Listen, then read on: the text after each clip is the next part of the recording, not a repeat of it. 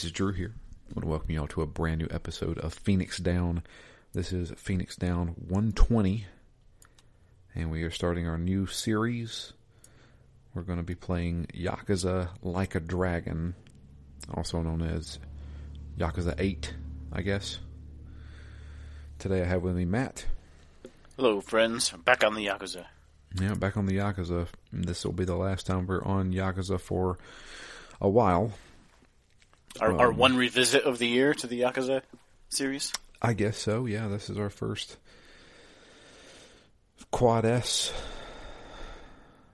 game. We've been playing Yakuza for 2 years now. And this one's now a revisit. Yep. And we're revisiting for the last time, for a while at least. Originally came out in 2019 on Xbox. I think it was on Xbox originally first. Mm. And then it came to PS4? Four, yeah. In 2020, I believe. But as far as my history goes with the game, this is the first time I've played it. In fact, I would go as far as to say when I booted this game up was the first time I actually saw gameplay footage of it. I don't think I actually watched much gameplay footage of it. Yeah. Before playing this game, I knew that it was a turn-based role-playing game, which is a big departure from the original Yakuza games. And I knew that this was supposed to be a new story. So, basically, I know the director said that this was supposed to be a good jumping-on point, because it can be a rather big commitment to get into Yakuza. And they said that this would be a good jumping on point for anybody who wanted to enjoy the series. And I know they stated that this, going forward, the Yakuza series will be like this, turn-based role-playing games. Yeah, which is funny, because if you say that statement, it makes me think, oh, this series is changing. But the fact that it's also with a new protagonist, they've also got a side series in Judgment. Like, if a series changed, I would think that's it. But here, the series could change, and then they could come out with an old-style game next year, and I wouldn't be at all surprised. Yeah. Given that there's a lot of games and side games and offshoots and whatnot. Yeah, it's... in fact, I would say everything in this game is reversed. Because, and I'm talking down to small details. The first detail being, it's a turn-based role-playing game when the original series was a beat-em-up. The main character of this game is a goofy guy put in serious situations, while the original series was a serious guy put in goofy situations. And I'll go as even far as to say the color scheme, because Kiryu, the main character of the original series, wore a white suit with a purple shirt. Ichiban wears a purple suit with a white shirt. And I'm like, everything is kind of reversed. Yeah. And I'm totally down for it. So, as I guess, as far as your history goes, Matt, it's about the same. Yeah, I certainly don't have much history with this. I remember hearing about it and hearing that it was good and different. Yeah. But, you know, I was nowhere near ready to play it, and... You know, given the series that we've been playing, I had no desire to spoil myself on what was coming in the future. Sure. And I definitely hadn't seen any of it, because while the game is quite different from the rest of the series, I was also surprised how similar it was in many respects. Yeah. Especially in the first couple hours when you're in Kamurocho. Yeah. And I'm like, wow, this game really, like, for this wildly different game, it's the same setting, the same type of, you know, of scenarios, the same type of crap that he's getting into, the same, you know, kind of cutscene heavy, interspersed with some gameplay, funny side missions, offbeat humor. I'm like, it feels more similar than it might actually be to play. Sure. And then I guess for me, the one of the big differences here is that I've played all the other games kind of bouncing back and forth between the Xbox and the PlayStation. I'm actually playing this one on the PC. Through Game Pass. Through Game Pass. Fully downloaded to my laptop, which is not a gaming laptop, so I was surprised that it could handle it. Although I think there are some quirks with that statement that it can handle it. Okay. I sent you that video. To me, everything in this game looks like it's happening underwater. The running in this game is very slow, and I think it's the fact that I'm playing it on a PC that can just barely run the game.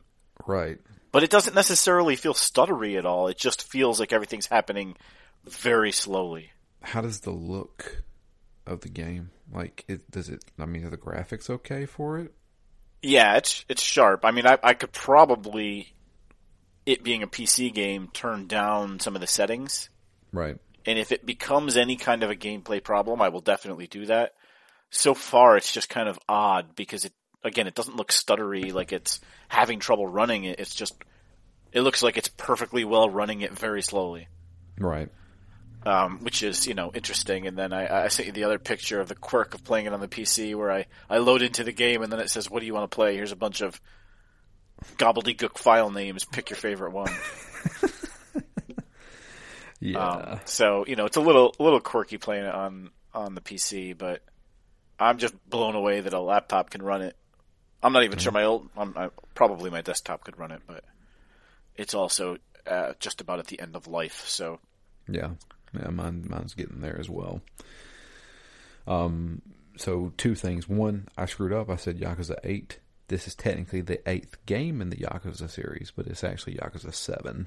Yeah, I was going to say that. I'm like, oh, he must have meant 8th game. Yeah, it's the 8th game, and that's mainline games, if you don't include Dead Souls, which nobody wants to play Dead Souls. So, but before we get into Like a Dragon, excuse me, before we get into Like a Dragon, we actually have an email regarding Yakuza 6. It comes in from Dustin. He never got in his final thoughts on Yakuza 6, so he wants to bring them up here. Says, hey guys, so I never did get my final email in during Yakuza 6, so I have some things to say about it. Obviously, spoilers following. A goddamn battleship. That was the big secret. What a damn joke. Did they not learn anything in World War II? Aircraft carriers are kings of naval battles, and they doubled down on battleship? What are you going to do with that little toy boat of yours when it's being pelted by airplanes from all sides? That's 1940s tactics, never mind about how obsolete it would be in today's world. You killed all your colleagues and adopted their sons just to keep your boat hidden. Man, that's messed up. That's also the long con. Yeah. I didn't like the ending either. What a giant middle finger to all us Majima fans. You end the big saga about Kiryu where Majima is right there basically as his anti-hero sidekick, and the only send-off you gave him was 2 sentences at the end. Piss off. After playing all of this, I can firmly say the Yakuza series is overrated. Whoa, listen to him. Play 0. If you like it, try 1 and 2. But honestly, quit while you're ahead since 3 through 5 are a snore fest, and 6, in my opinion, was a letdown. My final ranking would be from worst to best, 5, 4, 6, 3, 1, 2, 0.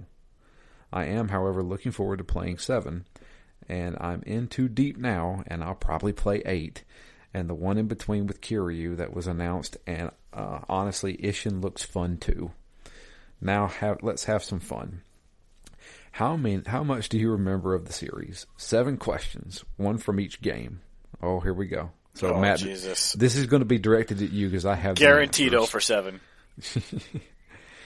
Which district is Majima trapped in at the start of Yakuza 0? Nagashugai, Kamurocho, or Sotenbori. Sotenbori? Correct. Who is Haruka's mother? Rina Rukawa, Yumi Sawamura, or Yui Hatano? Yumi Sawamura. Correct. Who is Kiryu's love interest in Kiwami 2? Kaoru Sayama, Kyoka Atobe, Suyan Jung. The first one? Yes, Sayama. Sayama, yep. Which of the following characters is not a kid in the orphanage? Saki, Eri, Mitsuo, or Koji? Eri? No, Eri is a character. A kid. Saki. Balls. Saki. I was like, well, definitely not Mitsuo. Definitely not that guy. Who is Shun Akiyama's assistant? Mei Hua, Nier, or Hana? The first one? No, it's Hana. Shit. Or Hana. Hana-chan. Yep. Who is not one of Sajima's cellmates? Oh my god. Shigeki Baba, Hiroshi Kugihara, or Heihashiro Oshima? Oshima. Nope. Fuck. It's Hiroshi Kugihara. Oh, was he the bad guy? I can't remember. Or is it a made-up name? Maybe a made-up name. I don't know. Who is not one of Toru Hirose's adoptive sons? Naoto Tagashira, Yuta Usami, Takai Matsunaga, or Kazukai Ino? Kazukai Ino. Correct. Okay, bonus questions, no multiple choice. Can you guys name every final boss of each game? For the multi-fights in 4 and 5, who is that last one you fight? I'm not scrolling down. He has the answers. Yakuza 0, God. I have no idea. Yakuza 1, I do know who the final boss is. You know him too. Come on, who's the final boss of Yakuza 1? Uh-huh. You say uh-huh? I don't know. Nishiki. Oh, shit, yeah. Yeah, his best friend. Yeah, I miss Nishiki. Yakuza 2 was Goda. Ryoji Goda. Oh, yeah. The blonde-haired guy. Was he Korean? Was he Japanese? No, he was Japanese. Can't remember. And I don't know any of the other ones. 4, 5, 6. No. So here we go. 0 was Keiji Shibusawa. 1 was Akira Nishikiyama. 2 was Ryoji Goda. 3 was Yoshitaka Mine. 4 was Shishiro Munataka. I don't even remember that name. Yeah. 5 was Matsuo Aizawa. And 6 was Suno Iwami. Honestly, having them all listed out like this, I can only picture 3 or 4 of them. Haha. Yeah. I remember Mine, Goda, and Nishiki. That's it. Yep. And that's the email for Yakuza 6. He also has an email for Yakuza Like a Dragon, which we will get to later on. So yeah, Like a Dragon. First cutscene we get takes place, I guess, back in the 60s? 71? 71? Okay, you know more than I do. And we see a young child acting, doing a play who is very abused. Yeah, definitely a domineering mother. His mother, and I don't think that was his father. I think it was somebody else. Yeah, I couldn't tell. I thought it was his father, and then I was like, that is a very weird dynamic. If the wife has a new husband, and like the father and the son work for her, but it must not have been the father, right? I don't think it was. I think it was kind of like a just father a friendly figure, yeah. And after the play, the father figure takes him out to dinner. They get Peking duck. I said it was the food of royalty, Chinese royalty. So I will tell you, it's like top 3 meals I've ever had in my life. Really? Yeah. I have never had duck before. I've had duck a few times, but the first time I had Peking duck was life-changing. Is it oily? I've always heard duck is very oily. No, duck can be. Peking duck very specifically isn't. So it's dried. Well, yeah, it's dry, but the way I had it, I don't know if every place serves it like this, but we were in Chinatown in Chicago, and I went, my parents came out to visit, and it was this big thing. We're like, we're going to try it, and none of us have ever had it, other than having heard the name before. We sit down, and they wheel 2 ducks out to the table, and they carve the ducks there, and then I think they left. And then they came back with duck soup. And then they had duck fried rice. And then they had like the real duck. So they make these little buns. So you would get like the way they carved the duck was to give you as much skin as possible in most of it. Okay. And so what you get is very, very crispy skin. Okay. So you get very crispy skin, a little bit of fatty meat, and then you put it in this little bun that's got like cucumbers and carrots and like a dark sauce on it. And so it is just, the crispiness of the skin and the boldness of that sauce. And then you get the crunch of the vegetables and then the pillowiness of the bun. It is just like they're basically little duck sliders, but they're phenomenal. And then the fact that you get like 3 different courses of duck, it was just really, really good. Okay. Shockingly good. I'll have to keep that in mind. I've never had Peking duck before, so. But the man takes the kid out for dinner, have Peking duck. He runs to the bathroom, has to use the bathroom, and he runs into like a waiter or a server, who is acting funny. Kind of funny. He doesn't think anything of it. The kid doesn't. But we have the cutscene where the waiter lifts open the... What are they? It's like a serving plate, but they have like a cover over it. I never know what those are called. Yeah, I know, I always think of them as room service trays. But right. That's what I think of. I've never actually been at a table where someone's brought me food and then lifted off a cover dramatically like that. Yeah. Well, he lifts off the cover and pulls out a gun.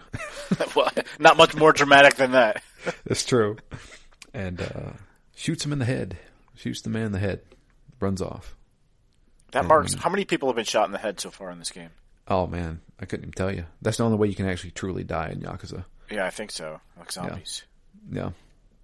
But... But yeah, shoots him in the head, runs off. Kid comes back out of the bathroom and finds him there dead, and it quickly cuts kind of like a fade, shows the kid's face, and it shows him now as an old man, and he is now the patriarch of a Yakuza family. So it's the oh god, how do you pronounce it? I never know how to pronounce these names. Arakawa family. Yeah. And he's now running a C level. Yeah, I was gonna say it's low level but not as low as in the last game. Yeah, yeah. He's at least a step above a street gang. Yeah, he has an office, but he's running a family now, and we're cutting to the year 2000. In fact, it's New Year's Eve of 2000, and we meet our protagonist, which is Ichiban.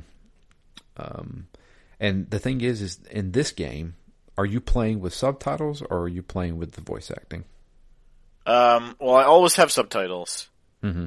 Well, I normally always have subtitles, and I started this game out with subtitles just because, in my mind, that's the way you play Yakuza, to get it, to make it feel more authentically Japanese. I want the Japanese language.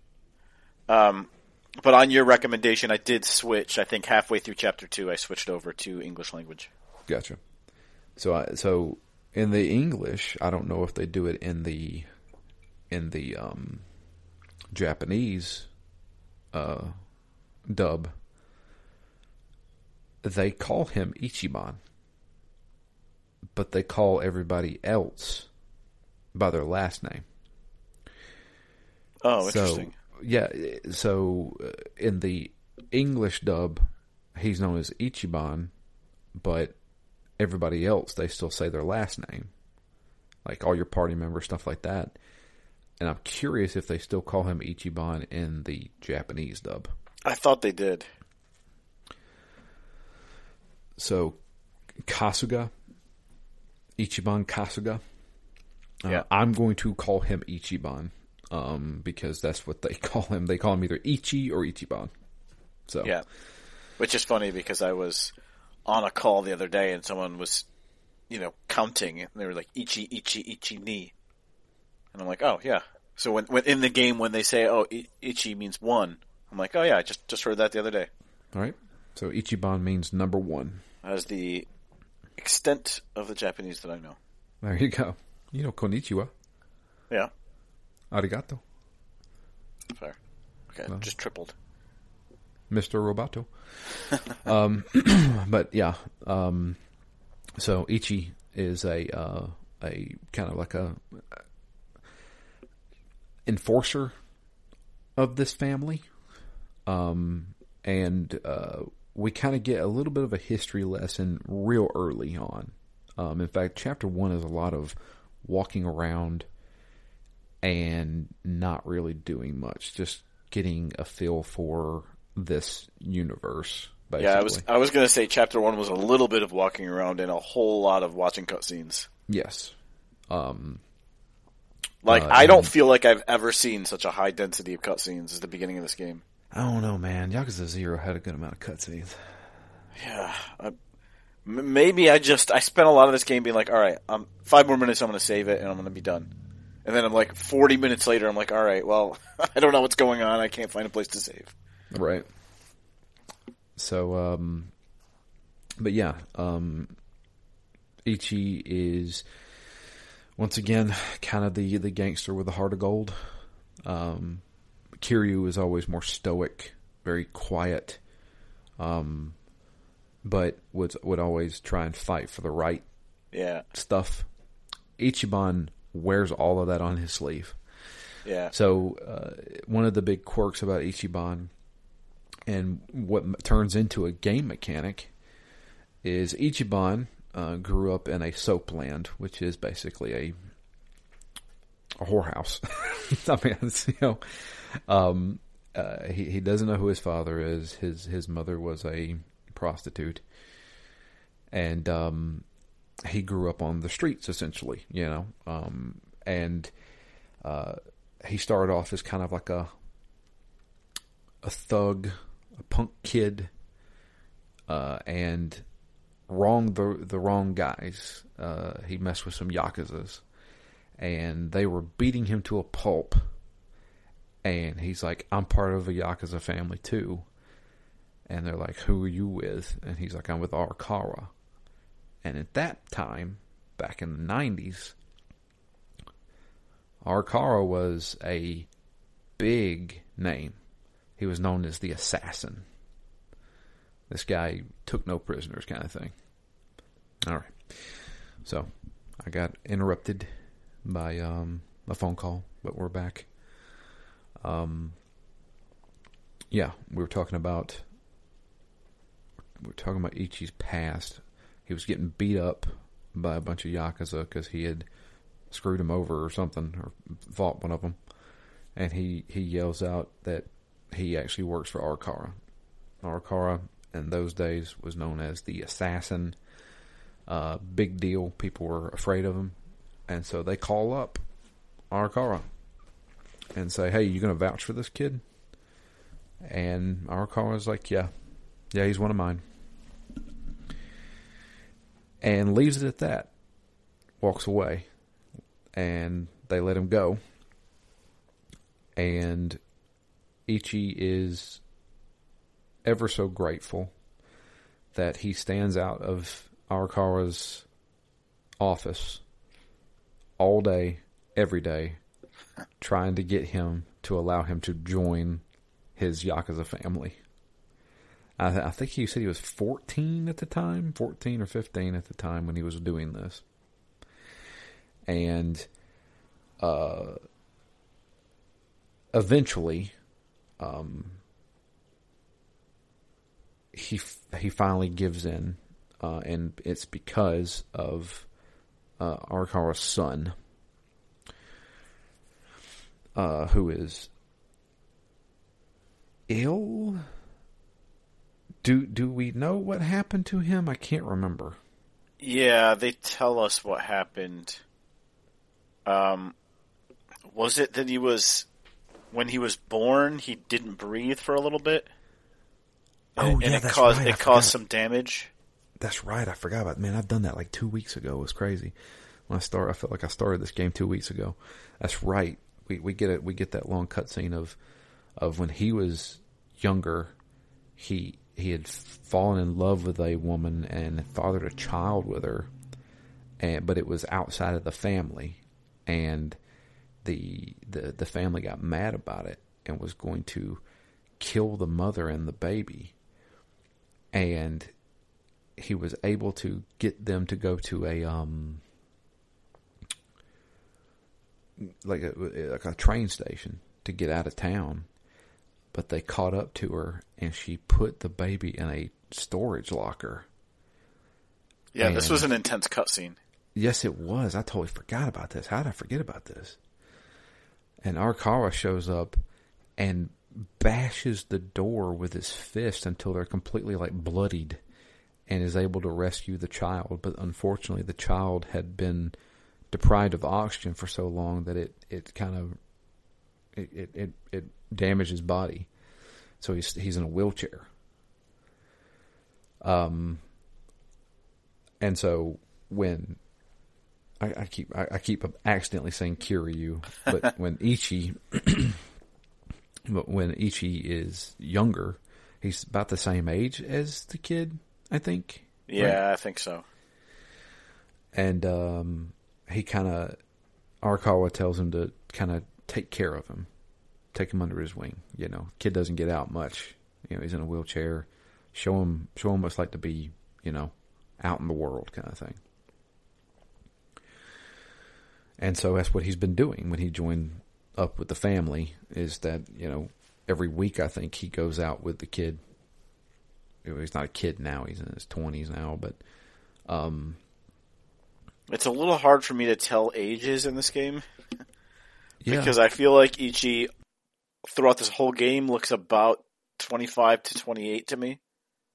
And then later on in this section, he's 42. Yeah. I'm like, wow. But he doesn't look 42? Yeah, doesn't look like he's aged really in 20 years. Right. But yeah, so actually his 24th birthday. That's right. So he's 24 at the beginning part of this chapter, and he's now like a low level member of the family. And I get back to where we talk about he's kind of like the gangster with the heart of gold. He grew up playing Dragon Quest. He says it by name, and I'm curious, how did they get away with that? Yeah. Dragon Quest is a Square Enix title, or it was an Enix title back in the day. I would assume they had to strike a deal to even mention the name, correct? Yeah, I would think so. A little wink and a nod. Yeah. So he grew up being like big into the RPG series Dragon Quest. And ever since he was a kid, he always wanted to be a hero. Well, in modern day Japan, you can't really be a hero anymore. And a lot of people make fun of him because of it. Which is part of the reason he still feels like a really big kid to me. Yeah. Because, and I think it's kind of interesting that Kiryu, you know, he's stoic, but he's coming at this place of almost like, I know my abilities. I have the utmost confidence. Nobody really scares me. Right. Whereas I feel like Ichiban is more like a kid who's like poking the bee's nest most of the time and doesn't really understand what he's doing necessarily. And they both end up doing kind of the right thing, and they'll stick up for, you know, someone who's being mistreated. But Kiryu comes from that sense of power, and Ichiban just comes from, well, this is the thing I'm going to do, and he's loud and he's brash, and, you know, it's funny coming from two different angles and ending up almost at the same place. Right. It's like Ichiban goes head first into things, and Kiryu did too, but they did it for the different reasons. Yeah. You know, but I feel like Ichiban does have that sense of this is the right thing to do. Yeah. It would feel a lot more just kind of looking into what the future holds for him, because I don't know. But if he were to end up running something or being in a real position of power, that feels like it would be he would have to go through some character evolution to get there. Whereas right. Kiryu, in some ways, always inspired that respect because of his physical power. Right. Whereas Ichi doesn't. Nobody really respects Ichi. Yeah, they just think he's an idiot. Yeah, a goofball. Yeah. And so that plays into the gameplay mechanics of this game. Why is it a turn-based RPG? And they even mention it in one of the first fight you get into. One of his friends, another member of the family, he's like, "Why do you let them beat on you?" And he's like, "Well, they have to take their turn too." Yeah, it's only fair. It's only fair. It doesn't feel right if I just pound on them, you know, because I grew up playing these turn-based role-playing games. And that's how you fight. That's how you fight. And like it's almost like all the battles take place in his mind. Because later on in the game, the enemies transform into monsters. Have you not run into that yet? I have not run into that yet. Yeah, wait till chapter 4. They go full on... This is a role-playing game to the point where, and this, I mean, I wouldn't say it's a spoiler. You run into a guy who gives you a Pokedex. And they talk about fighting slimes and stuff. Yeah. I mean, literally there's a professor who is studying the violent enemies outside. And you get a Pokedex, and you fill it up every time you fight a different type of enemy. So this, like, all the battles take place in Ichi's mind. So instead of a dude, you know, in a trench coat, it's now a dude who is carrying a sword and a shield. But he's using, like, a trash can as a shield. It's or a trash can lid as a shield. Makes me think of South Park when they're like imagining themselves as warriors and the art style changes. Yeah, that's basically it. That's basically it. So yeah, and it plays into the gameplay mechanics there. It's kind of endearing, right? It's kind of fitting with the humor style that Yakuza has, right? Where I feel like in most Yakuza games, a lot of the side quest mini games are like normal things turned into a game, and this is like his normal life, and he's turning it into a game. Right. So I mean, I kind of feel, that coupled with him just being a bit goofy, like this, it doesn't feel anywhere near as out of place as I thought it would. Yeah. No, this is if you look at the goofy parts of the original Yakuza games, this basically is turned up to 10. And I'm fine with that. Yeah. Granted, a lot of the situations they get into are very serious situations. So, but yeah, so we get, there's a couple of things that happen here. So, Ichiban, you start seeing his character because they go after this guy who's been selling, what we think is bootleg pornos to kids. And kind of out it's animal documentaries. And so he gets the money back from the guy and he's like, okay, well, now we got our collections done. We can take them back to the boss. He's like, no, give this money back to the kids. They got scammed. We need to give the money back. And he was like, yep, the boss is going to be mad, but it's the right thing to do. Yeah. So he's doing all these things of making sure we're doing the right thing. And it happens multiple times. You go after another collection. It's a guy who is obviously needs the money. So he just takes his wallet because the boss told him just to get the wallet. Gives him the money back. Yeah, and gives him the money back. And so it's, you can tell that he's trying to be the hero that he wanted to be. Yeah. And he's somehow like this whole part of the story comes full circle because when he gets back to the boss, he does have money that he's earned. And, so I get the sense from that he's always found a way to skate by, and he's always been kind of resourceful and scrappy in that sense. Yeah. Growing up, I guess, outside of, a standard family lifestyle, maybe he's always had to be doing this kind of stuff. Taking from one person, giving to the next, bartering for this and stealing that, and doing whatever he needs to do to get whatever the minimum is he needed for any given situation. Yeah. So, we have to take, what is Arakawa's son's name? Masato. Young master. Masato? Yeah. Okay. We have to take him out. It's our, weekly thing. We got to take the young master out. Not like take him out. Yeah, take him out on the town, basically. He is trying to impress this girl at a hostess club. The ever-present hostess club. That's right. And he is trying to win this girl over. It happens to be her birthday, and you have to do this whole thing about getting gifts and stuff. And a lot of this stuff, it feels almost like a retelling of the first Yakuza game. Yeah. Right? And this is the point where I'm like, wow, we're even in a hostess club? Like, this game really isn't that different from the other games. Right. It feels like it's trying to basically put him in the shoes of Kiryu in Yakuza 1. Yeah. Like, to even going to prison for somebody else.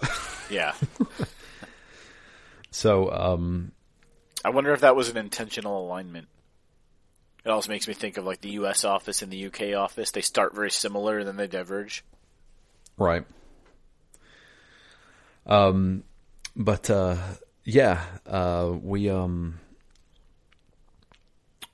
get this really strange cutscene where was it Masato, that's right.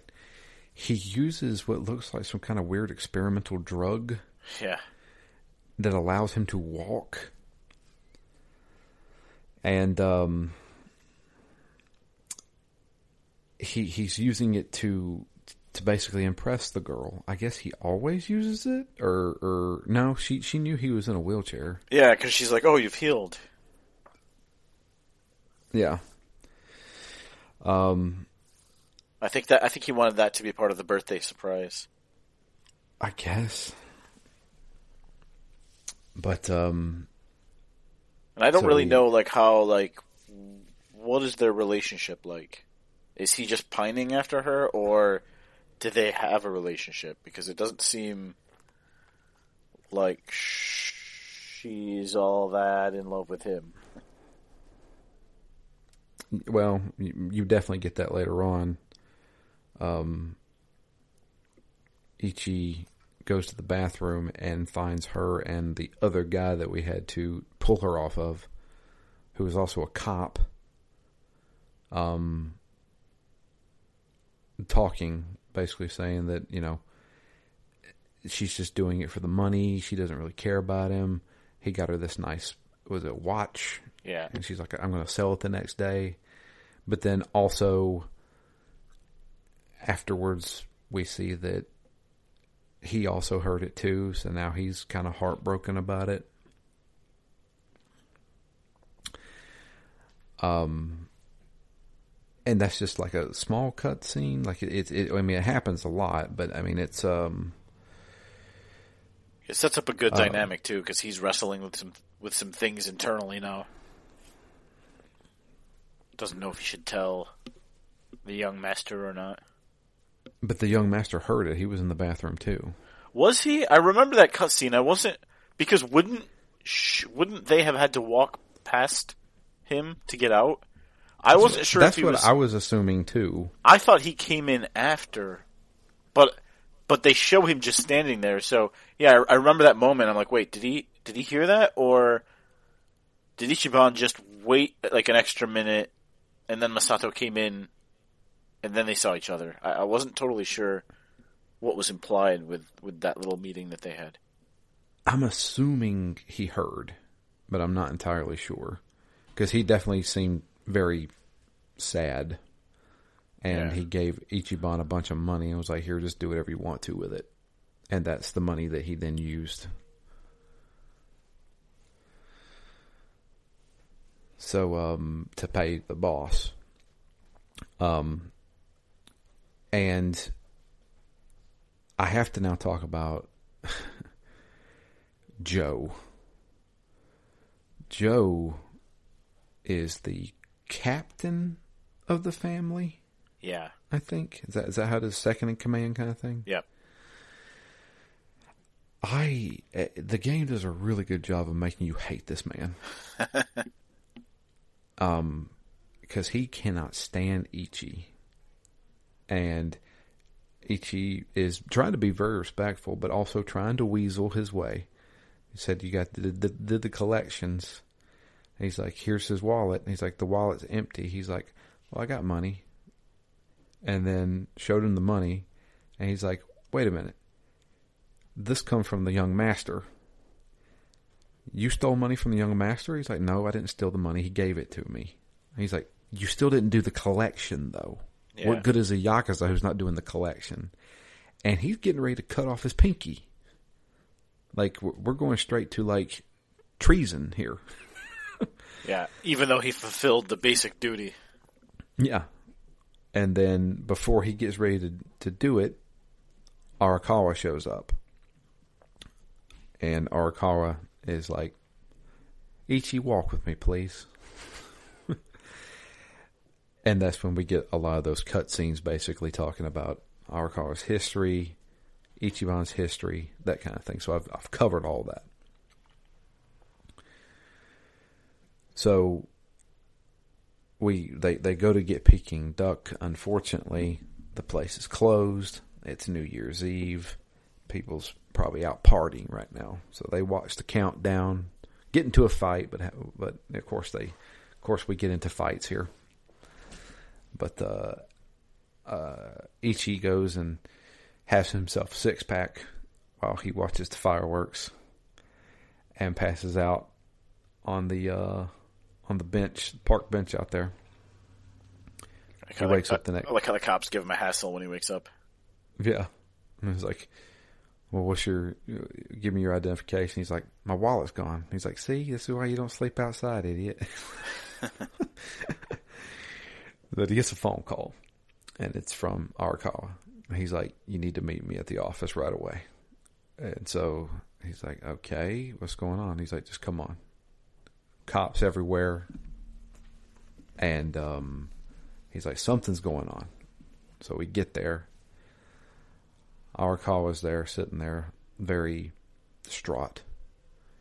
And he tells Ichi, Joe, which I should say Joe's last name is Joe Sawashiro, I think. Yep, that's right. But they all just call him Joe. And he's like, Joe killed a man last night. He shot and killed another Yakuza family member. Or not their family, but it was from a rival gang, rival family. I can't remember the name of the family, though. I don't know if it's even brought up again. I'm sure it'll come back 4 chapters later from now. Yeah, I'm sure it'll. I mean, there's no way this gets buried for the rest of the game. Yeah, I'm seeing here. The Sakai family. Is it Sakaki? Sakaki family. That's it. Sakaki family. And he basically tells him, I hate to ask you this. I need you to take the fall for this. Okay. Because Joe's a higher ranking member, it'll cause a war. But with a low ranking member, they're not going to think twice of it. But this, low ranking member went rogue, killed a guy, whatever. Then they banished him. Then he was going to go to the police, so that when he went to the police, he'd be doing it as a civilian, right? Correct. Yeah. He was banished. He's like, and we have to banish you from the family.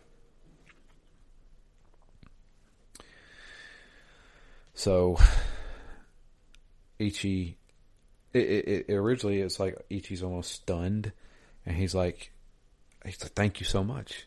I've been waiting to repay you for saving my life all those years ago. I'm going to do it. And Arakawa was kind of taken back. He's like, this is a big thing. You're going to go away from murder. And as we know, apparently in Japan, you can kill a guy and get out in 16 years. Not in the United States, but...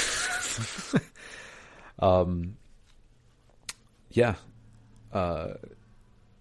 Ichi's all about it. And he goes... Yeah, he's pretty happy to do so. Oh, yeah. As he's like, finally, I have a way to pay you back. Exactly.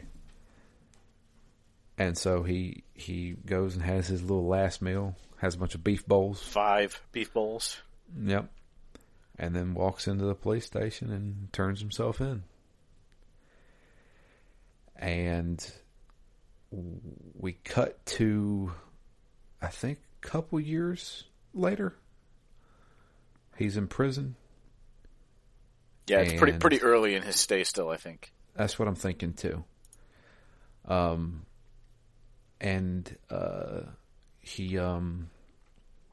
He gets into a fight with a guy. They're I think, were they bullying another person? Yeah. I think. And he beats the crap out of him. And because they start bad mouthing Arakawa, right? I think so. I think that's what happened. I think he basically had been taking it for a year, never got into a fight, and then that one fight they start bad mouthing Arakawa, and he beats him senseless, knocks their teeth out. Yeah, just like Sajima did. Yeah. You can tell that the other prisoners after this are completely terrified of him.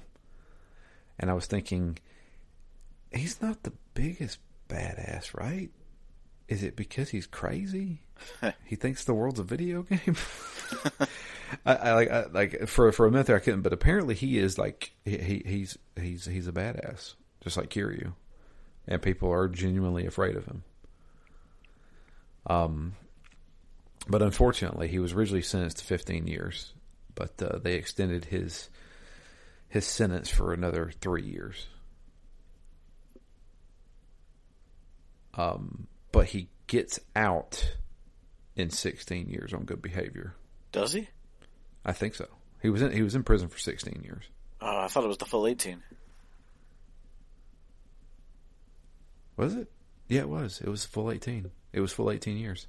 I thought so because I thought at one point, I thought they mentioned that, you know, he would have been out 3 years ago. On the 15th, and then he's there for the extra 3, and he has the letter from his boss. Yeah, he gets a letter from his boss. I think he got that at year 16. Yeah, that's what it was. And then 2 years later, he gets out.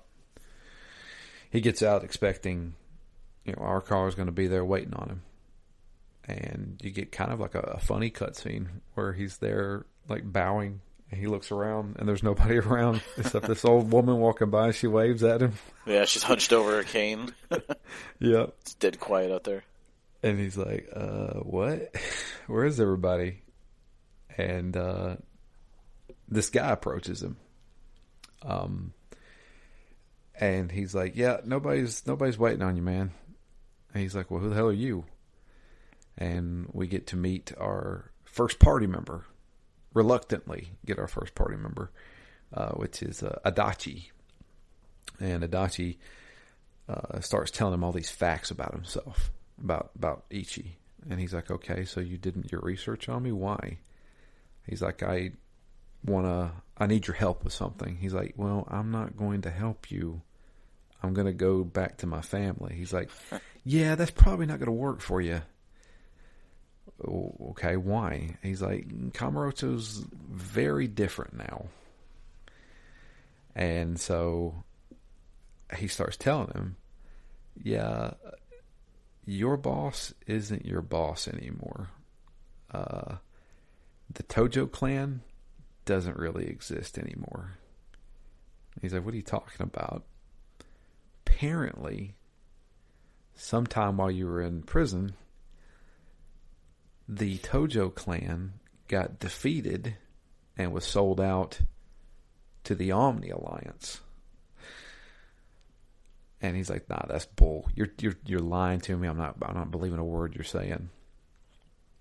And I think he gets him in his car. So Adachi gets him in this car and they're driving to another town. And he's like, nope, get me out of here. He's mad at him. He gets out of the car and he's like, I'm walking then. So he walks to Kamurocho. And when he gets there, he's flabbergasted. Everything's different. Like, everybody's walking around with cell phones. And he's like, he's just really confused. Much like how Kiryu was. And so, first thing he does is go to where the old Adachi, or not Adachi, Arakawa headquarters was, the office. Nope. Hasn't been a Yakuza office in 15 years. I like him running into, I don't know if it was a janitor or a security guard, and he's telling him about all the other businesses that have been there. Yeah, that's the guy telling him all this stuff. But, he's like, all right, well, and he starts running into other people too. So he runs into like the old lady who was like she was like a barfly, and she's now a health nut. She drinks fruit juices and stuff like that now, and doesn't run a bar. She runs like a health club kind of thing. And he's like, wow, things have changed. And he eventually goes to the grave site. He's visiting the grave of the quote, the man he killed, and he's cleaning off the grave. And Adachi shows back up.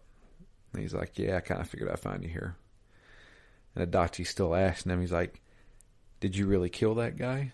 He's like, yeah, I did. He's like, you were obviously lying, and you're not telling me the truth. He's like, I know that you didn't kill him.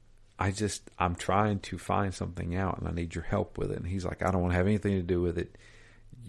This is like bizarro world. Like he's completely in denial. Just so happens, while he is in the cemetery, Arakawa shows up along with a bunch of his men, and they're coming and they're walking to visit a grave. And Ichi's like, holy crap, that's him. I gotta go talk to him. And Adachi's trying to warn him, dude, don't go over there. The guy will not know who you are. And they got stopped by some of his men. And he's like, whoa, wait a minute. I'm with you guys. Arakawa is my patriarch. And they're like, what family are you with? I was like, I was with his family. And he's like, so you're part of the Omni Alliance? He's like, hell no, I'm not part of the Omni Alliance. I'm part of the Tojo clan. And they're like, so you're one of those Tojo clan extremists that still think, you know, they can run Kamurocho. So we get into a fight with them. Adachi's able to smooth it over. He's like, look, my friend is confused. He's drunk. He's just out of his mind. And he tries to yell out to Arakawa. And Arakawa stops. He turns and looks at him. And he turns back and walks away from him. And he's like, whoa, wait a minute. He doesn't recognize me? He doesn't know who I am? No, that must not be it. He must have just not have seen me. Yeah. He just must have didn't. The sun was in his eyes. I don't know. And Dachi's like, dude, you were completely in denial. This guy has forgot about you. You were just a fall guy. So, defeated, he listens to Adachi. Which is crazy. He has, like, literally no one. Yeah. And he's not been part of the world for almost 2 decades. Yeah. And they really push that, too, especially in the next chapter. But, I mean, yeah, like, he literally has nothing. And, like, there's no one to you know, to go to, basically. And Adachi tells him, like, basically what he's working toward. He's trying to figure out how the Omni Alliance came into power.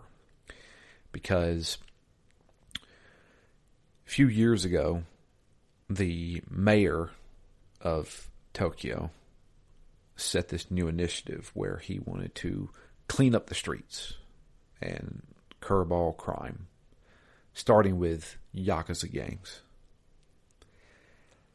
And funny thing is that when he did that, all the Tojo just kind of disappeared. On top of that, the Omni Alliance came in, and the guy has no problem with the Omni Alliance being here. So he's believing, Adachi believes, that it couldn't have just been the Omni that came in. They had to have had help. They had to have got kickbacks somehow from the police force. And he wants to know how. Yep. Again, a lot of the similar themes to the other Yakuza games. Exactly. So this is our new Date. But he's, you know, an ex-detective. He's now just a driving instructor. Yeah. Kind of disgraced from the force.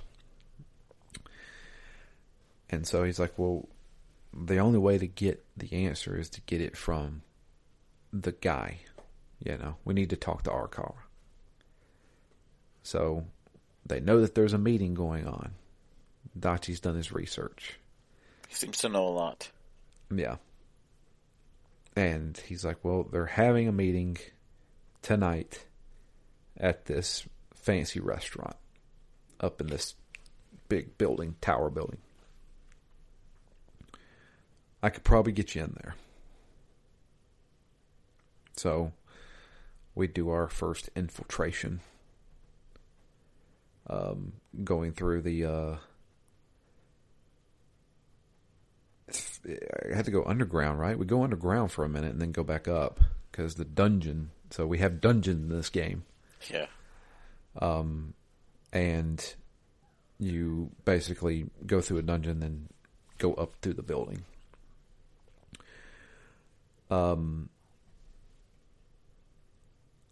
Make it to the rooftops, and a helicopter shows up. We're fighting Yakuza the whole way there. A police helicopter shows up, And Adachi's like, go on without me. I'll hold these guys off. They know me, kind of thing. So we go into the restaurant, the meeting. And we're stopped by none other than Joe. Joe's there, and he's like, you really don't know what you're doing. Also, why don't you just get the hell out of here? You're not part of us anymore. And of course, Ichi's like, you know, I figured you'd have a little bit more gratitude since I just spent the last 18 years for you. Yeah, for what you've done. Exactly. So we have our first boss fight with Joe. So far, I haven't had an issue in this game. Chapter 4, you will definitely start running into issues. Yeah, I haven't had an issue yet. My only question mark has been whether I kill them in one hit or if it takes two.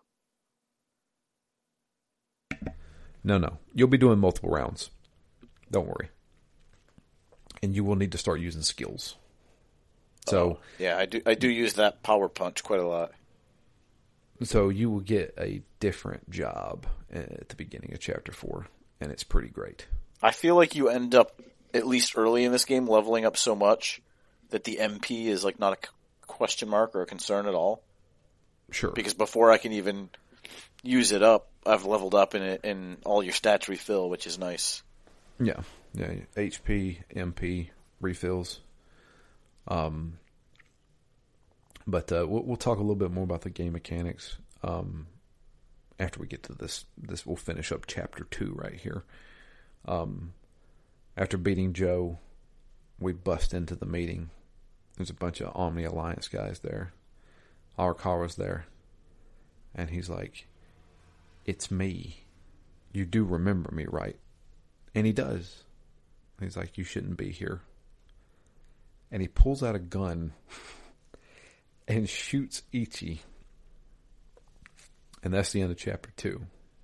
Kind of left on a cliffhanger. But we'll stop the story for a second to talk about some of the game mechanics.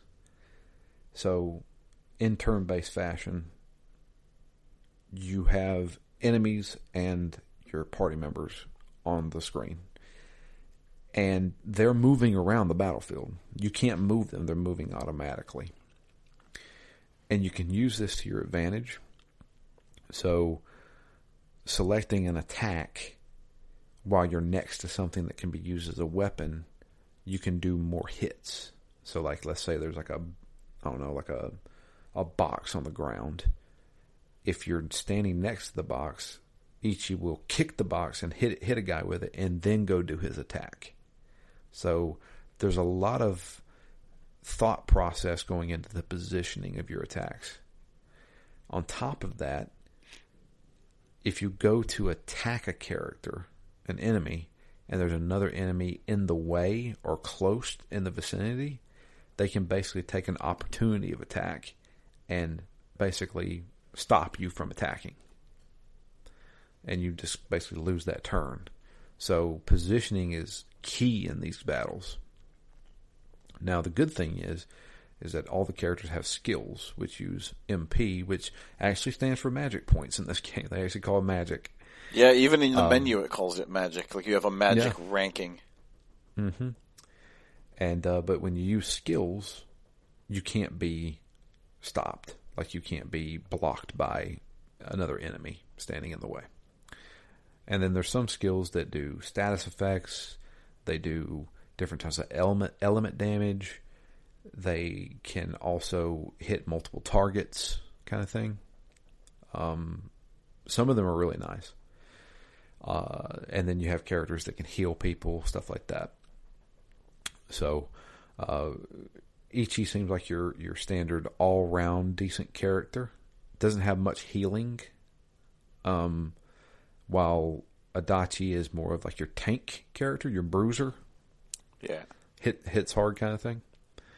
And we haven't got to it yet, but you will learn about it in Chapter 4. You can change your job. Everybody has a job, just like in Final Fantasy, where you can switch jobs and they get a different moveset. They use a different type of weapon. They use different types of all sorts of stuff. Is there like a dedicated healer? You get a dedicated healer. You talking about job? Yeah. So from what I understand, your fourth party member that you get, I have not got them yet. You get them in Chapter 5 from what I understand. She has a job that is a dedicated healer job. And from what I've read and heard in videos, like for beginner guide, switch that character to the idol job. Mm-hmm. The idol job is apparently like a must-have in the party. So, and the jobs are character specific as well. So, I think right now Ichiban is a freelancer. You unlock a second job for him in Chapter 4 called Hero. And that's where he has the baseball bat. I do so like that bat. Well, you will change out of that bat pretty quickly. The bat's cool looking, but you get other weapons that are... you have to go buy the weapons. I highly suggest gearing up, because that really makes a difference as well. Mm. So yeah, other than that, you can run from a battle if you want to, and you can also guard. And there is kind of like those, like I said, the Mario and Luigi mechanics where you press a button at the right timing, you do extra damage on your attacks, or if you hit the guard button when you're getting attacked, you can lessen the damage kind of thing. So there is some kind of like active stuff that you have to do during the battles. But yeah, anyway. It doesn't seem all that complicated so far, at least. Maybe I haven't tried out too many of the special moves, but mostly I find the timing stuff, other than the button presses that are prompted on the screen, it's mostly on the defense where I'm always just trying to time that perfect block. Right. So, back to the story. Ichiban wakes up, I would say, what, is it 3 or 5 days later? I can't remember. Yeah, I was going to say 3. 3 days later. And he is in... a trash can? He's in a trash can, but he's in a different city. Ijincho? What city is it? Say it again? It's Ijincho, which apparently is a neighborhood within Yokohama. Okay. Which I like. Actually, our company's Japan headquarters is in Shin Yokohama. Okay. Well, there you go.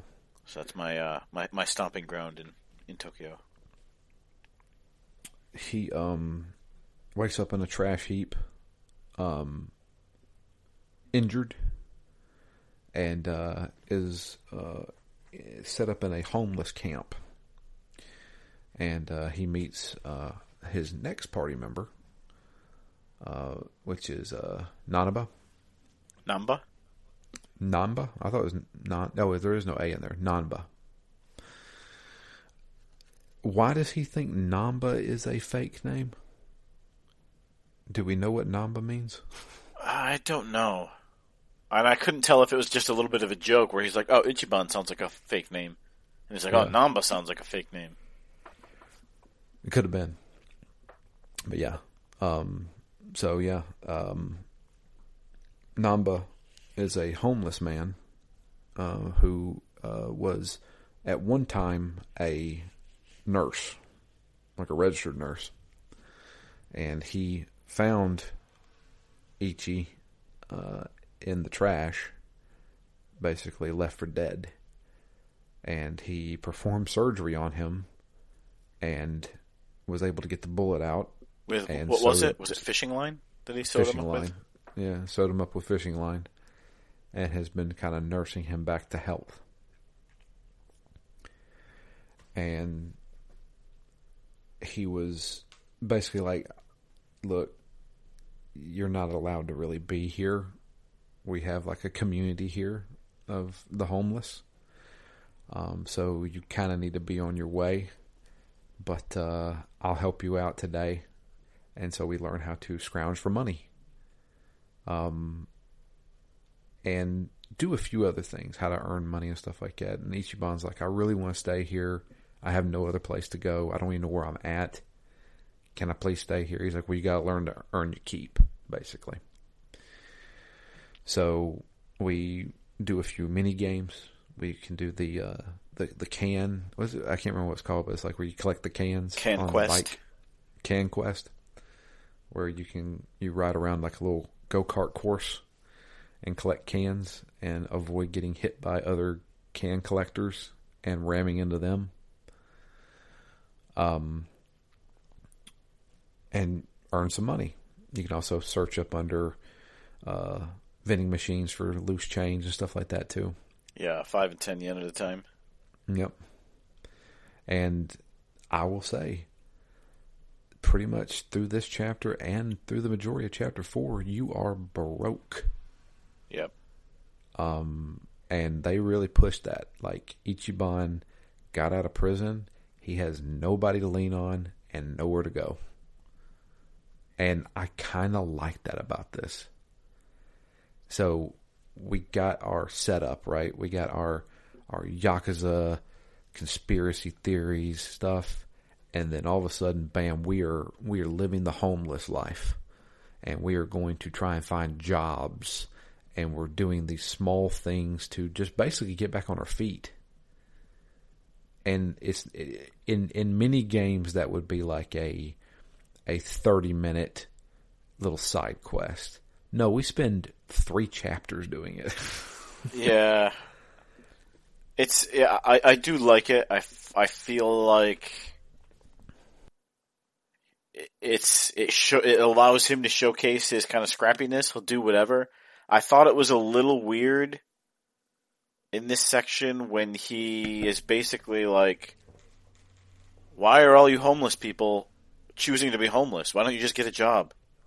Why don't you why don't you go down to, to the unemployment office and get a job? And I just thought that was a little strange because I'm like, why it's not like they were just waiting for someone to come tell them to get off their asses and do something.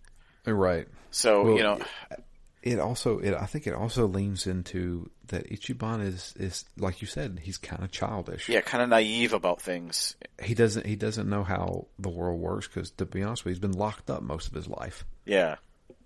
So he get a job, guys. Yeah, what's wrong with you? Why don't you just work?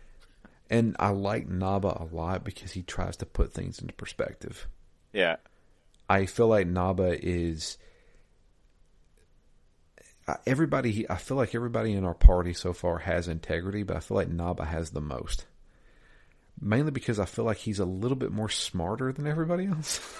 Just a little bit. Agreed, which is why, it's a little strange that he's just kind of resigned himself to be like, oh, I'm just going to sit here and, if I find 150 yen, that's a great day.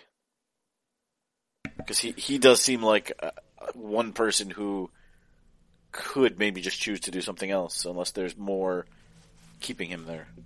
I feel like there's more. We just haven't learned it. You learn a little bit more about what happened with him, how he became homeless, how he lost his job as a nurse, which I guess we can just talk about it. I mean, it's not like we have to go by story bits. But, he was a nurse who... He started stealing pharmaceuticals, narcotics, and was selling them to people on the street to make some extra money. He got caught, lost his nursing license, and didn't have anything. Lost everything. And started living on the streets. That's all I know so far. Yeah. I don't know if there's more to it. I don't know if he was ever married or if he had any children. I know he's 41. He's a year younger than Ichi. Adachi is like 59, I think. Yeah. Yeah, he's got a little bit of a world weary, like he's seen some things in his days. Yeah. So far, they're a pretty likable cast.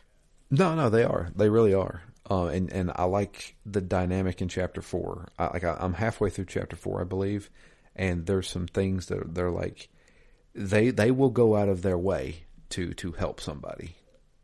And some of them more reluctantly than others. Ichi's usually trying to lead them on, they're like, ah, man, I'm out of here. This is too much. And Ichi's like, no, we need to do this. And they're like, fine, we'll do it, kind of thing. Yeah, Nanba especially, I feel like, has become a bit, I don't want to say introverted, but he's like, I have no reason to help people. Right. But they, I'm trying to imagine the story beats. I think the Yakuza come in, right? And yeah, they try to get shakedowns. Yeah, they do their monthly come and get money from the homeless. And Ichi's like, I'm not standing for this crap. So we get into a fight with them, and that's when Nanba joins our party. So Nanba is kind of like a mage. He has some pretty good, like, damaging abilities. Yeah, the pigeon attack. I use that a lot. Yeah, he has one where he blows fire in a guy's face, which can hit multiple targets if you line them up right. And he also can heal. He can heal himself, and then I think in Chapter 4 he learns how to heal other people. Oh, nice. Yeah. I know he's got a little bit of an automatic MP regeneration. Yeah, if he uses his standard attack, he gets automatic regeneration. I don't know if it works with every job that he can have, because you can switch jobs with him. I know with the job that he has right now, which is homeless guy, he when he hits with his standard attack, he gains magic points back. So, yeah, after we beat up those Yakuza, the rest of the homeless guys were like, dude, you can't do this. Like, they're going to come back and they're going to have more guys. Like, you can't, you're not going to be here all the time to help us. You're causing trouble for the place. And Nanba is like, look, you got to understand the hierarchy here. And so he kind of points it out. He's like, there are three gangs that rule this part of town. You got the local Yakuza. I can't remember the names of any of these guys. The local Yakuza. You've got the Shiryu clan. Shiryu clan. Then there's the Korean mafia. Is it? It's not the Jinhwa mafia, is it? No, it's. They say it a bunch of times. It's like Geomajul. Geomajul? Geomajul. And then there's another one. Is it the Chinese mafia? Yeah, the Lu Mang. Lu Mang. And he like they've basically divided themselves up and taken over different boroughs of this town. And I like the in my mind obvious foreshadowing of it's like a powder keg. It's like a Cold War. A Cold One War. Thing changes and all hell will break loose. I'm like, gee, I wonder if all hell will break loose. More than likely, yes. Yeah. So, Ichi's like, well, we got to take care of ourselves and possibly the people in this homeless camp. So, we got to go get jobs. So, Ichi and Nanba go to Hello Work, which is is it government ran? I don't know. A temp agency? Yeah, definitely like a temp agency or a placement agency. Yeah. I don't know if it was government run or not, though. I don't think it was. But they go to Hello Work and want to find employment. Unfortunately, they get shot down, saying, we don't have any work for you guys. You're not really qualified. Also, you're homeless. So if you don't have a permanent place of residence, we can't really assign you a job. That felt a little weird to me, too, because it seemed like they were going to give him a job until he said he grew up homeless. And then they're like, oh, well, in that case, no, you can't have a job. Right. But the janitor stops him and says, hey, I know somebody that needs some help. Why don't you go meet with them? Wait, he was director, right? He is the director, but they thought he was the janitor because he was sweeping up the place. Yeah, yeah. So they were like, why don't you go help them out, and I'll tell them you're coming. And I said, okay. So we go over to this little bar that's right across the river. And the lady running the bar is saying that she doesn't want to do this. It's actually one of her patrons that is wanting to do this. We're looking for some bodyguards. Okay, well, we can do that. I'm a badass Yakuza, and I got a nurse with me. So, what's happening is that across the river here, somebody has been tying into the electricity to the restaurants and bars here. And last night, I cut the cable. The patron did this. And this morning, we have a nice big brick thrown through our window. Right through the window. Yeah. And I'm afraid they're going to send somebody over here. But I'm not cutting the power back onto them. They've been leeching off our power for too long. And the woman that runs the bar, she's like, I don't agree with this at all. But Ichiban's like, nope, we're going to do this. We're going to go and we're going to make sure that nobody messes with you guys. So we hang out around the bar, and a dude comes in, and he's got a sledgehammer. And we have a boss fight with him. That's when I unlocked the combo attack. Yeah. Where Ichi and Nanba like basically combine forces and attack a guy. I killed that dude in one hit. We beat him up, and we're like, so did they pay you to do this? And this is the Korean mafia that sent this guy. They're the ones leeching off the power. The Jiamajul. Yeah. And Namba's like, dude, they're you know, Namba don't want anything to do with this. He's like, we can't really do this. These guys are bad news. They'll kill you in a heartbeat. But Ichi doesn't care. Beat up the guy. He's like, what'd they do? They pay you to do this? And he's like, yeah, they paid me to do this. They told me they'd give me 1,000,000 yen if I just came over here and destroyed this place. He's like, do you really believe that? You really think they're going to give you 1,000,000 yen? And he's like, well, I don't know. So he gets up and he's like, just go and tell them not going to happen. So he runs across the bridge, and then we start getting shot at by bows and arrows.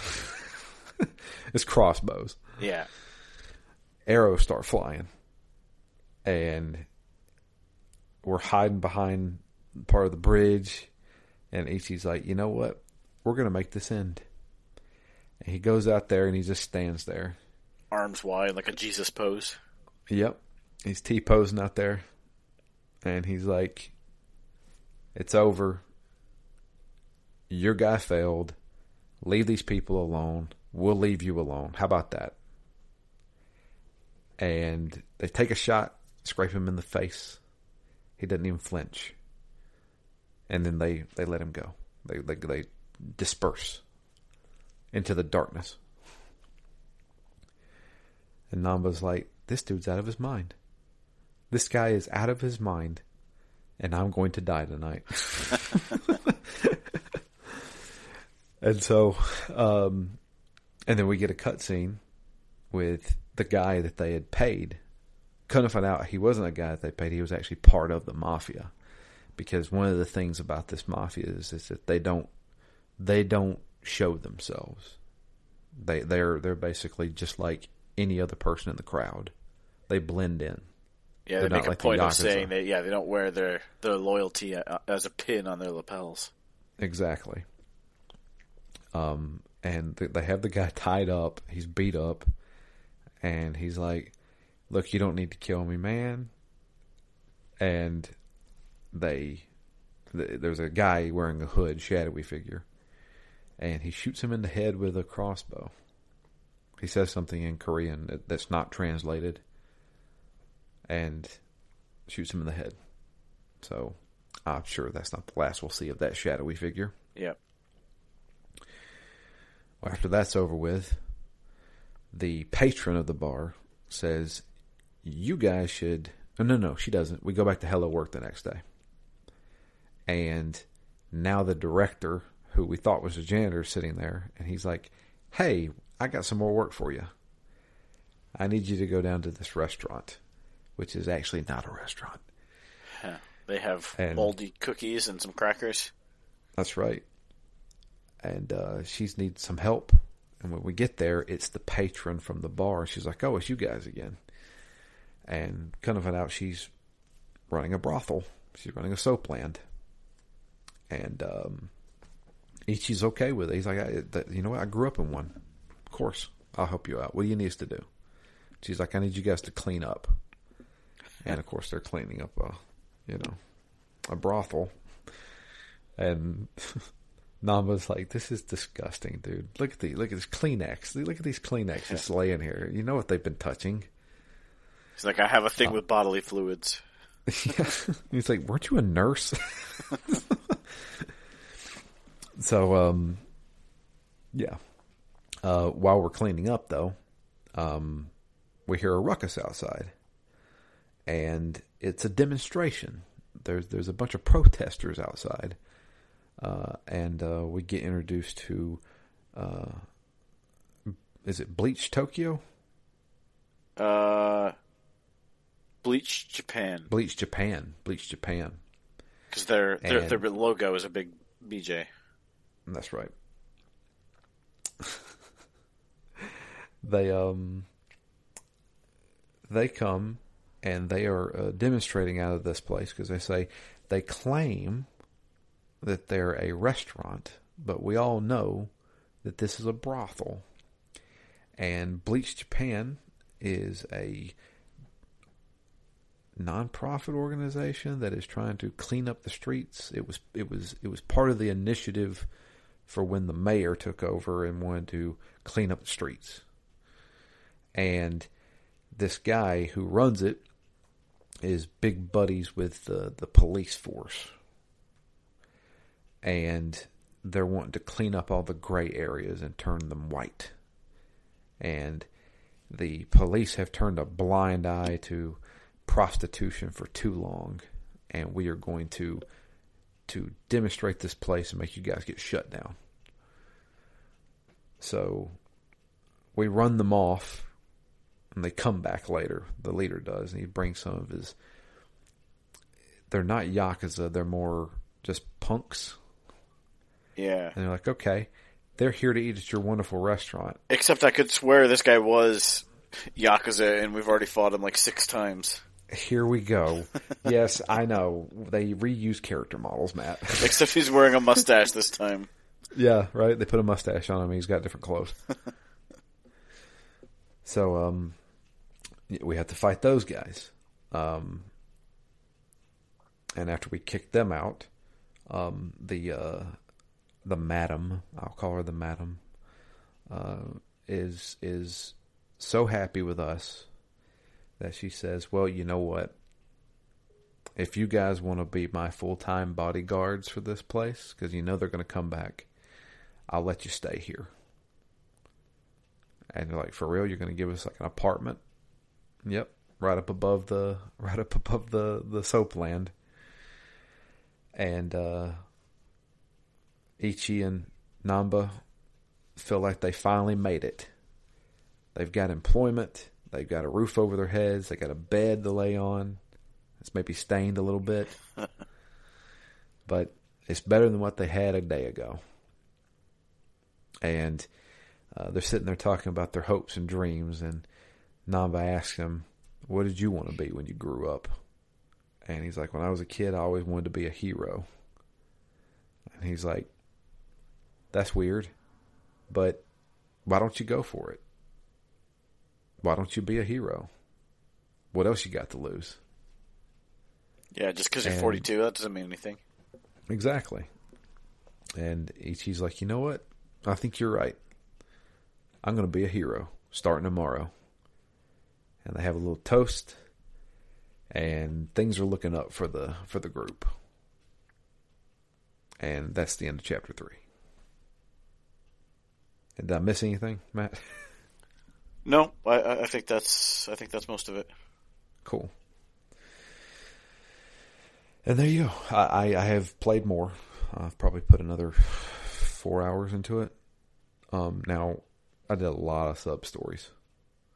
Did you do any sub-stories in Chapter 3? Only the one that I think you're kind of forced to do. The very first one. Which one's that one? Oh, shit, what was it? Technically, the can thing was a sub-story. Yeah, I think that was the only one I did. Gotcha. Maybe the sub-stories don't open up until Chapter 4. Did you do the one with the unlocking the pawn shop? Nope. Okay.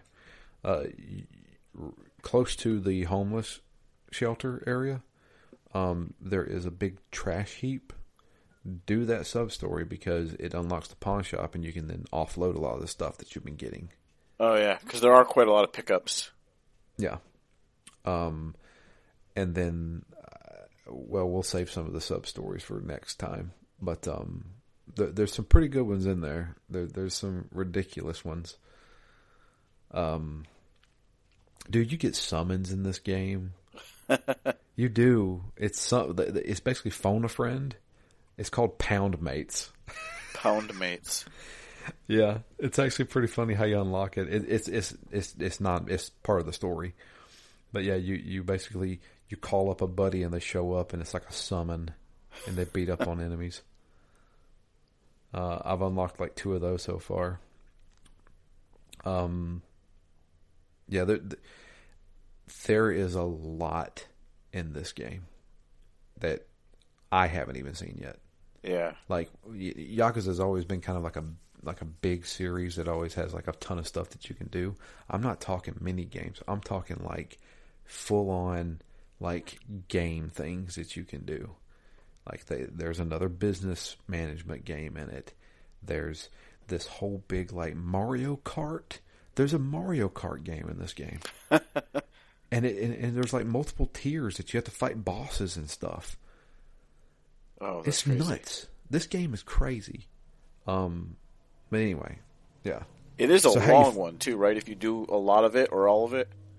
Oh, dude, you could easily put 80 hours in this game. Easily. Mm-hmm. And then there's New Game Plus that you can do. There's like a battle tower that you can do. There's a battle arena, which you kind of have to do. So I'll tell you this. I have heard from multiple people there is a difficulty spike a little past halfway through this game. And right before that difficulty spike, you get access to the battle arena. Oh, and they want you to spend some time there? They really want you to spend some time there because you will get wrecked. From what I understand, you will go into a boss fight where the bosses are level 50 and you are about level 35. Wow. Yeah. And in this game, the game suggests do not take on anybody that's 5 levels higher than you. And you will start running into that in Chapter 4. Yeah, I was going to say, I've saw some people follow a fair number of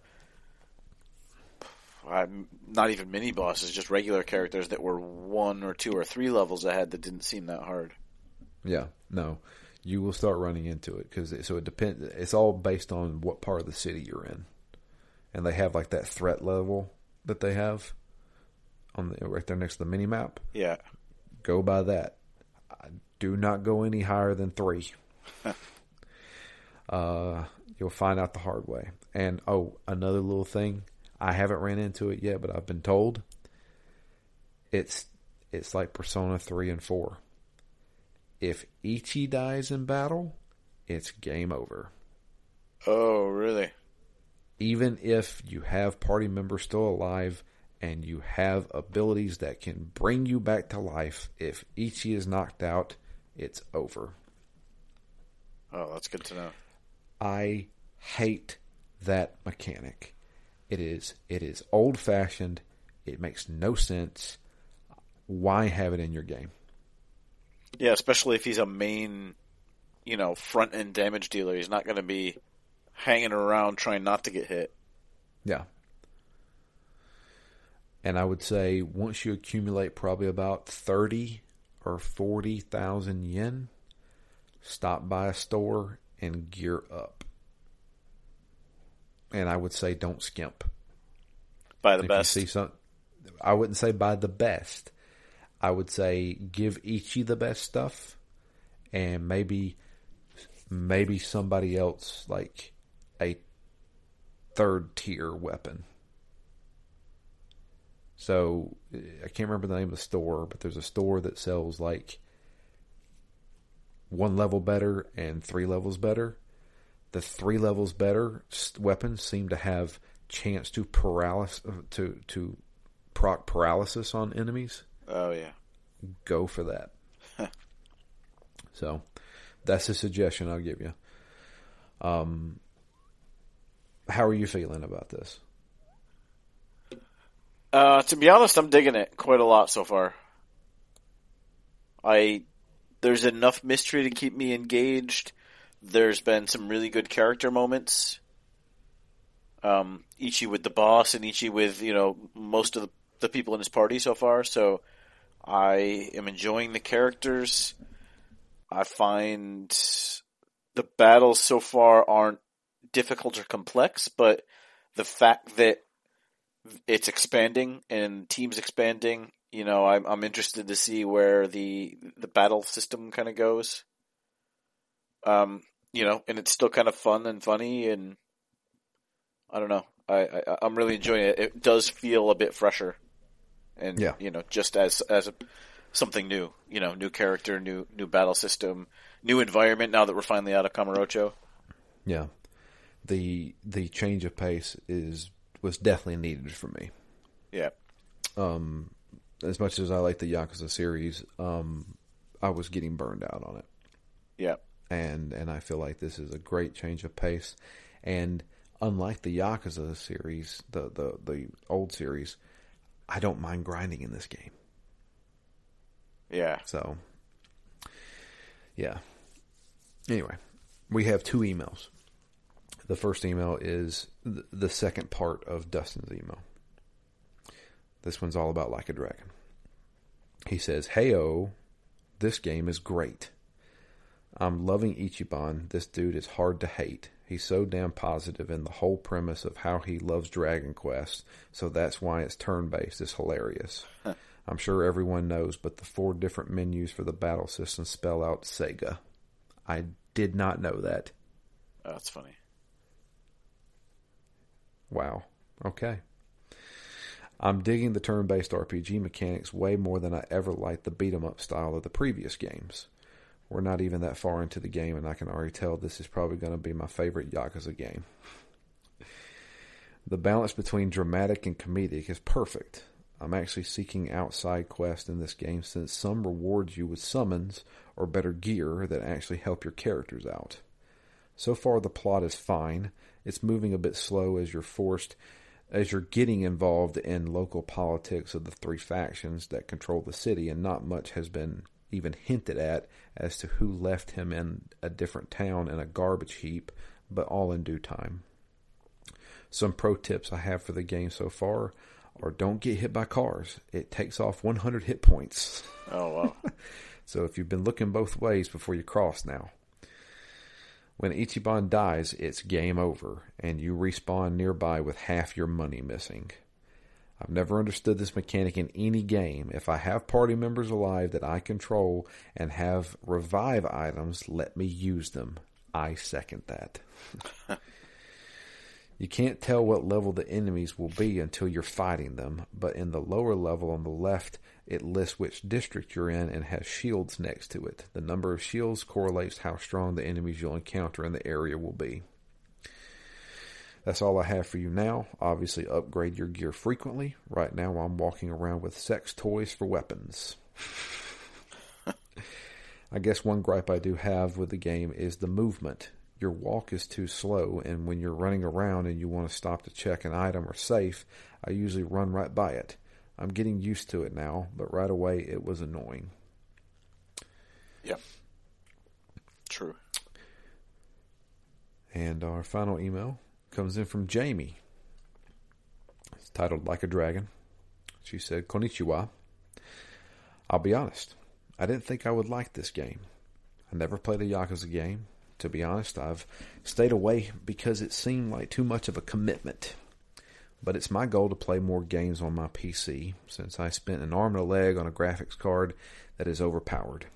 I have to make myself feel better about that somehow, so I figured I'd try it. And I love it. Well, love is a strong word. I'm really enjoying it, at least after the first chapter. That first chapter was brutal. Not that I don't find the story interesting, but it just seemed to tease side quests and battles, then never actually let you do it. That was probably the longest intro I've played. It was the most bizarre tutorial section, like, here's how you fight, but it's going to be a few hours, so sit back. I haven't played a game this cutscene heavy since we played the Metal Gears, but the time we entered the real dungeon, I was so excited. This is going to be a rare short email for me, since while there has been a lot of story, it all seems to be set up, which is great. Too often I play a game and get bored, but this one has my interest. Why did Sulu betray him? Is Ichiban going to become the next big patriarch? Are there any females other than prostitutes in Japan? Not that I have a problem with them. I just want a bit of variety. Even counterfeit money needs to have a backside. They know that, right? I totally forgot about to talk about the counterfeit. Yeah. Wow. That's one of the things that was found on Ichi. So, in his pocket, his front pocket of his coat, they found a $10,000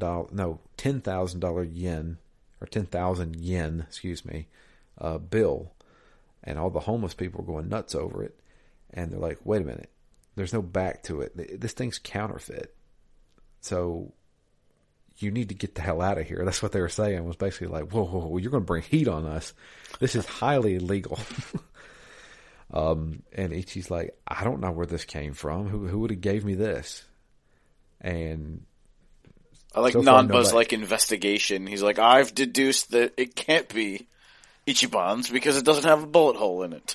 That's right. And it was right there where he got shot. So how did he come up with that? Nobody knows. Totally forgot about that, man. I know that's going to come back. Yeah. Let's see. First impressions. I do absolutely love the combat, even if it is silly to watch them stop and have a snack mid-fist fight. But when has a Japanese game ever not been silly? I love Ichiban, even though I really want to fix his hair. The game keeps talking about style and how it's important, and I'm really hoping I get to fix that and his outfit. So far, I haven't found it to be difficult, but that isn't surprising because it really hasn't given much chances for side questing and leveling up yet. Dustin told me that happens in Chapter 4, so I guess that's when it'll get interesting. I'm going to be away for the weekend, so I expect to get behind. I might not email again closer to the end. Hopefully, I'll manage to catch up when I'm back. I'll be heading out to Canmore, which is where they filmed much of The Last of Us. Oh, they cool. filmed quite a bit here in Edmonton and in Calgary as well. Oh, Calgary? I don't know, maybe. I don't know. Calgary. They shut down quite a few streets and had huge craters built into the roads. It was pretty cool being able to walk past the sets. Have either of you been watching the show? And if so, what do you think? I didn't love the game, but so far I'm loving the show. Anyways, don't forget to drink your water. After all, your body is a temple. Jamie. So, yes, my wife and I have been watching The Last of Us, much to my chagrin. I like the show a lot. Yeah. The show's quality. It really is. And that's the thing is, like, I never said that The Last of Us story was bad. The gameplay is garbage in that game. It's bad. It's bad. I don't care what anybody says. Man. Sneaking around and killing people, killing one or two guys and then getting spotted and getting into a very bad firefight is not fun. It's not. Yeah, it's not fun if that's the way it plays out every time, but... I like that scramble of like, can you do this stealthily? If not, all right, well, you can still have your shootout. Forced into the shootout. The shootouts suck. I don't know.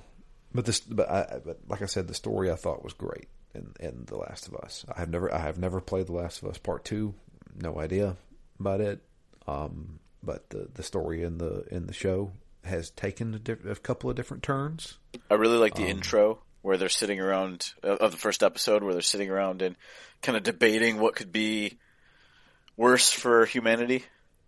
Yeah, yeah. I like how they're going back to the past a little bit, which was not explored at all in the game. Yeah. So. Yeah, we're watching it as well and really liking it. It's actually only the second show we've ever watched on a weekly cadence where we're waiting for new episodes to come out. Yeah, yeah. There's this and From. I don't know if you know that show. Never heard of it. I think it's by the guys that made Lost. And these people end up trapped in a village, and every time they try to drive away, they end up coming right back to that village. The road that leads away ends up leading back, and they can't leave, and creatures people come out at night, and you have to be inside at night. So I don't know, it's just mystery after mystery. What is this on? Epics. Gotcha. It's an interesting show so far. One season in, second season coming. But that was the only show where every week we're we have to watch the new episode until we've gotten to The Last of Us. So it's quite enjoyable. There you go. But thank you for those emails. If you would like to send an email, it's drew@ztgd.com. If anybody else out there is playing along with us or has played Yakuza Like a Dragon before, please chime in. I'd love to hear your thoughts on it. Or tips and tricks, because I hear this game gets kind of difficult. So we'll see. You can also follow us on Twitter. I am @DMLFury. Matt is @REMGS. And the podcast itself is @ZTGD Phoenix Down. But that's going to be it for us. Thank you all for listening. I appreciate it. And until next time, I am Drew. And I'm Matt. And we are out of here. We'll be back next week with the continuation of Yakuza Like a Dragon.